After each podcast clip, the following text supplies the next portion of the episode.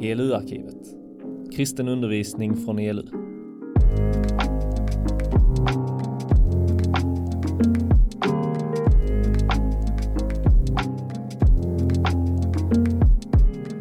Jonathan Janne och arbetar som präst här i Örkelljunga pastorat, vilket är en fantastisk välsignelse och en väldigt, väldigt stor glädje för mig. Och jag har fått förmånen att få leda den här gudstjänsten och också dela Guds ord med er. Och jag tycker den här liknelsen är, är väldigt intressant på många, många sätt. En sak som jag tycker är väldigt intressant, det är att vi ibland, liksom, i alla fall vi som är vana vid att gå i kyrkan, vi refererar ofta till Jesus som herden och oss själva som får. Och sen tänker vi kanske inte riktigt på att om vi går ut till en annan människa på stan och säger hallå du är ett får. Hur landar det? Inte så bra. För fårskall är, någon dum, det är en dum människa. Alltså den här liknelsen med får och herdar, den är inte så tidsenlig om man lever i Sverige 2022. Vi lever i en tid där vi får höra historier om barn i städer som inte vet var mjölken kommer ifrån. Om barn inte vet var mjölken kommer ifrån, att den kommer från kon, hur ska de kunna relatera till en liknelse om får och herdar? Det är ganska svårt att ta det till sig. För mig var det faktiskt så att jag är uppvuxen vid kusten, i Lerberget.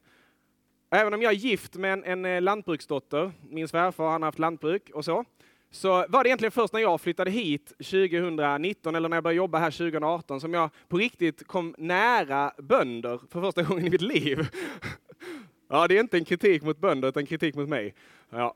Ehm, och, fick, och det var också sommaren 2018. Och jag tror många av er kommer ihåg sommaren 2018. Det var torrt. Och det var jobbigt för bönderna. Och där någonstans så började jag förstå lite mer av djupet i de här liknelserna. Hur människorna på den tiden kanske relaterade mycket, mycket starkare till den här liknelsen än vad du och jag gör. Men redan för typ 10-12 år sedan så var jag i Kenya som volontär. Och när jag reste runt i Kenya, för er som har varit där, jag vet om att det är ganska många här som ändå har varit i Kenya eller i liksom an, angränsande länder. Så här. När man reser runt i de här länderna, även Etiopien som har varit en del i och så, så ser man ganska mycket barn framförallt, men också vuxna, men mycket pojkar som springer runt och vallar sina får, eller sina getter, kanske mer. Kor i vissa fall om de är rika. Liksom. Och för de här människorna i vår tid, fast på en, an, i en annan del av världen, så kanske den här liknelsen fortfarande är väldigt stark. De kan relatera till vad som är en god herde. De vet vad som krävs av dem för att skydda sina djur. Och de vet också hur smärtsamt det är när djuren går förlorade. Jag hade en, en vän som var Masai, eller han är Masai, och jag har honom fortfarande. ja han, eh, han hade en stor flock hemma. Han läste till evangelist på en utbildning där jag var. Eh, jag gick inte den här utbildningen då, men jag lärde känna honom. Och en dag fick han ett telefonsamtal. För då hade en, ett lejon kommit och dödat massa av hans djur. Och för honom var det ju en jättestor tragedi. För det är en stor del av hans trygghet och inkomst. Han sörjde den händelsen. Och på samma sätt är det det Jesus vill få fram, att Jesus, han bryr sig om dig. Du är värdefull, du är älskad. Det finns en liknelse som Jesus tar om det förlorade fåret. Att en, en, en herde, han lämnar de 99 för att hitta det här ensamma fåret. För varje får, varje människa är viktig för Jesus. Du är viktig för Jesus. Och även om den här liknelsen då kanske kan tyckas lite gammal eller svårförstådd för en del av oss, så är sanningarna i dem lika sanna och viktiga idag som de var där och då. Jesus är herden och du är fåret. Som han vill leda, som han vill sköta, som han vill få älska. Och jag tror att det här är någonting som alla, eller i alla fall de absolut flesta av er, vet i teorin. Att Gud älskar dig. Du är älskad, du är värdefull. Det spelar ingen roll vad du har gjort. Det spelar ingen roll vad du har i ditt bagage. Gud älskar dig. Men min erfarenhet av att, att få jobba i den här rollen som präst, jobba med människor, unga och gamla, det är att jag har träffat så många kristna som inte har förstått det. Som vet i teorin, de vet om att de älskar det, de vet om att, att liksom, när jag hör en predikan så är det stor sannolikhet att jag kommer få höra att jag är älskad. Jag vet om att jag bör älska mig själv. Men jag känner inte det. Jag är inte trygg i det, jag vilar inte i det. Och då vill jag ställa frågan till dig. Lyssnar du verkligen till herdens röst? Lyssnar du till herdens röst? För vi lever i en tid där vi har enormt mycket inputs. Vi är ständigt uppkopplade i den digitala världen. Det är sociala medier, det är Netflix, det är datorspel, det är tv-spel. Vi har pengar, även om ekonomin går sämre nu, så har vi i Sverige faktiskt pengar i överflöd. Pengar mer än vad någon, liksom, något folk i någon tid har haft. Vi lever i ett ekonomiskt överflöd. Vi kan resa. För många är det självklart. Sitter man på bussen så letar över. Jaha, vad ska du i sommar då? Inte, ah, har du möjlighet att resa i sommar? Utan, var, var ska du? Det här är den verklighet vi lever i. Vi bara pumpas in med ett budskap som egentligen säger förverkliga dig själv. Bli den bästa versionen av dig själv. Och det är din uppgift att se till att det blir så. Och när vi lever så, och ständigt matas med de, de orden eller de löftena om att du kan bli den bästa versionen av dig själv. Vad gör det med dig? Det väcker en känsla av otillräcklighet. Jag räcker inte till. Ja, men den där, han, ja, men han eller hon, hon är sån, hon är bra. Hon är bra på det och det och det. Och han, han är riktigt bra på det och det. Men jag? Inte kan väl jag? Ja, jag vet om att Gud älskar mig. Men jag vilar inte i det. Den psykiska ohälsan, den är stor. Jag är inte, jag är inte forskare och jag har inte djupstuderat det här. Men utifrån min erfarenhet av att jobbat med ungdomar i 10-12 år så kan jag ganska tydligt se ett negativt mönster. Där den psykiska ohälsan inte stävjas med alla nya självhjälpsteorier, utan där den snarare breder ut sig. Där ungas och även vuxna och äldres självkänsla blir sämre. Grundtryggheten rubbas och försvinner. Och det leder liksom till självskadebeteende. Det leder till att man tycker illa om sig själv, alla andra är bättre. Och det leder till att vi inte lyssnar på herden som säger att du är viktig. Du är älskad. Jesus, när han får frågan om vilket som är det viktigaste budet i lagen, då, så ger, han, då ger han åhörarna det dubbla kärleksbudet. Du ska älska Herren din Gud av hela ditt hjärta, med hela din kraft, med hela ditt förstånd och med hela din själ. Du ska älska din nästa som dig själv. Det här är egentligen inte ett dubbelt kärleksbud i vår tid. Utan det här är ett trippelt kärleksbud. För du ska älska Gud, du ska älska din nästa, men du ska också älska dig själv. Och jag tror faktiskt ärligt talat inte att älska Gud eller älska din nästa är det svåraste för alla människor. Utan jag tror det är ganska många som sitter här inne och det svåraste för er är att älska er själva.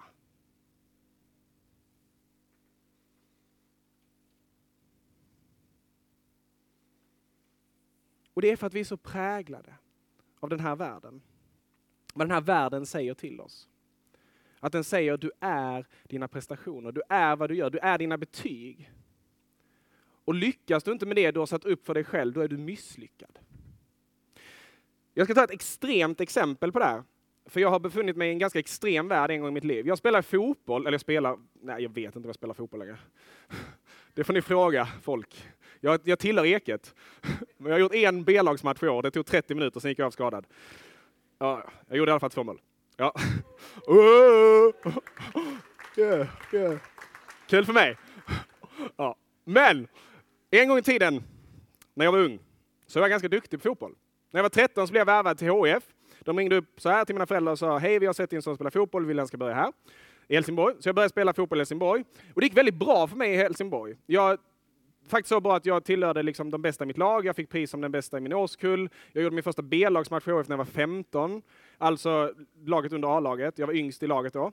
Eh, vi vann SM-guld och sådana grejer. Det gick jättebra för mig. Och i den här perioden när det gick så bra, när allting rullade på, då var jag älskad. Och jag kände mig älskad. För jag fick så mycket uppmärksamhet. Jag var med i tidningen vid något tillfälle. Det stod att jag hade blivit turneringens lirare och sådana grejer. Och jag bara, jag bara flög. Woho! Världen älskar mig. Vad hände sen? Jo, sen så gick jag in i en spiral av skador. Eller egentligen två skador som höll mig borta från fotbollen i tre år. Tre år är ganska mycket när man är mellan 16 och 19. Det är liksom då ens karriär ska liksom formas och du ska vidare ut i proffslivet. Jag hade kontakt med HIF och sådana grejer, men det blev väldigt tydligt för mig hur mitt värde sjönk i världens ögon. Från att varit den här som A-lagstränaren hälsade på i korridoren. Ja, men vi ser dina framsteg, vi ser vad du gör. Till att de vänder bort blicken när de möter dig i korridoren. För du kostar bara pengar för oss. Du behöver gå till läkaren. Du behöver ha magnetröntgen. Det är ett jättetydligt exempel, ganska extremt exempel, men det illustrerar och visar väldigt tydligt den verklighet som vi lever i. Att vi lever i en värld som säger att du är vad du gör och ditt värde grundar sig i vad du presterar för dig själv och för din omvärld. Och så kommer den här gode herden, Jesus Kristus, Messias, den judarna väntat på som ska komma med befrielse. Och så säger han, det är något helt annat. Du kommer aldrig räcka till, säger han. Tröstrikt va? Du är dålig. Nej, det säger han inte. Men han säger att du är en syndare. Och därför kommer du aldrig i din egen kraft prestera tillräckligt. Även om du har A i alla ämnen, även om du lägger all din lediga tid på att volontärarbeta, så kommer du aldrig räcka till hela vägen. Och det kan kännas som att jag piftar den här ballongen och all luft rinner ur. Men det är det som är så befriande. För Jesus säger, det spelar ingen roll. För jag har gjort allt för dig. Du är mitt får. Eller, du är mitt barn. Och jag älskar dig. Och jag ser att det sitter många föräldrar här inne. Och jag vet om, för jag, nu kan jag säga det för jag har ett barn. Att den kärleken man har till sitt barn, den går inte att jämföra med någonting. När jag ser barn som far illa på tv nu, eller när jag ser barn som har dött i en tragisk sjukdom eller liknande, då gråter jag för mig själv. Och jag har långt till tårar. Det gjorde jag inte för två år sedan. Men idag gör jag det. Och den kärleken, den har Gud till dig. Och vet du vad? Den är faktiskt ännu större. Den är så stor att han bar dig i tankarna med sig upp på korset. Du är älskad. Sluta ljuga för dig själv och säga att du inte är värd att älskas.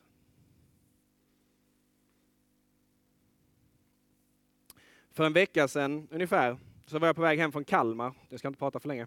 Men då körde jag, vi hade varit och besökt min bror som bor i Kalmar.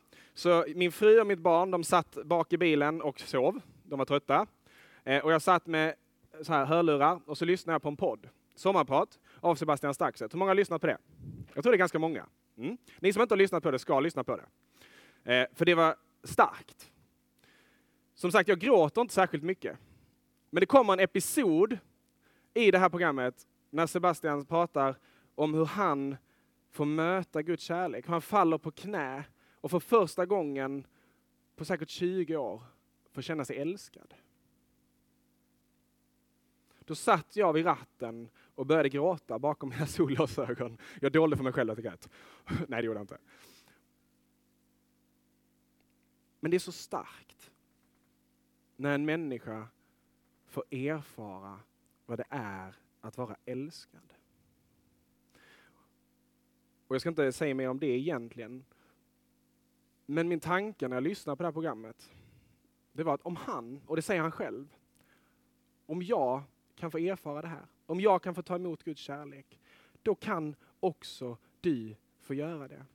Det är inte lätt alltid.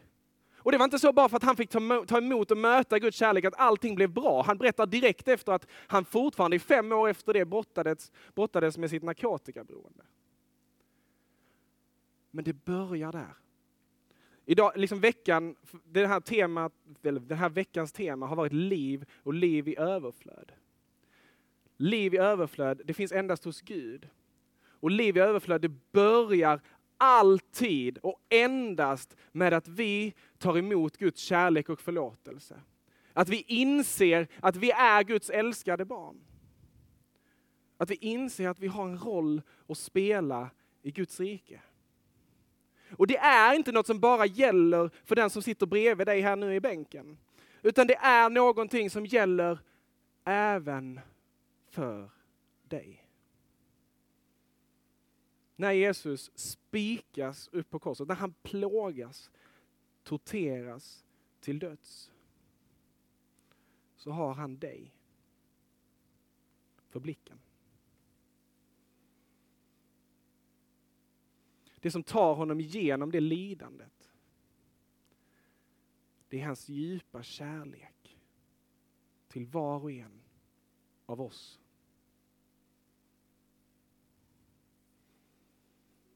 Och det är, det har växt fram väldigt starkt, oh nu ska jag inte välta saker. Det har växt fram väldigt, nu sparkar jag på saker också, förlåt. Det är så trångt. Men de senaste månaderna så har det växt fram väldigt starkt i mig, en djup längtan att få se människor erfara den här kärleken.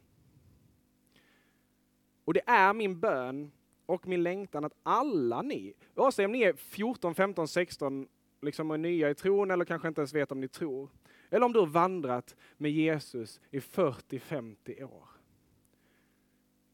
Så är det min djupaste längtan att du ska få erfara på djupet vad det är att vara älskad av Gud. Och jag vill att vi tillsammans tar den utmaningen med oss. Att börja be för det.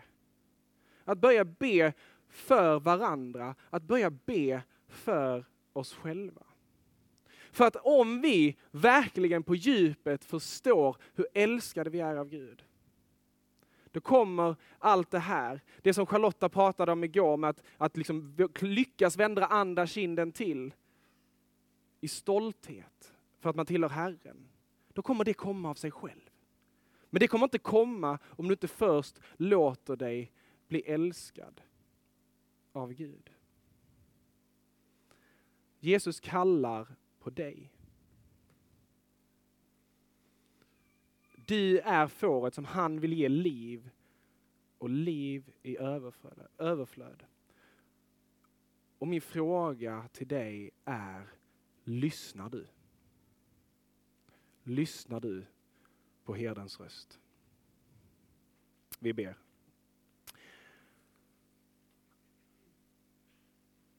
Herre, vi bara tackar dig för din stora, enorma, ojämförbara, oförståeliga kärlek. Din kärlek som triumferar allt, din kärlek som driver dig upp på korset för att bära vår synd.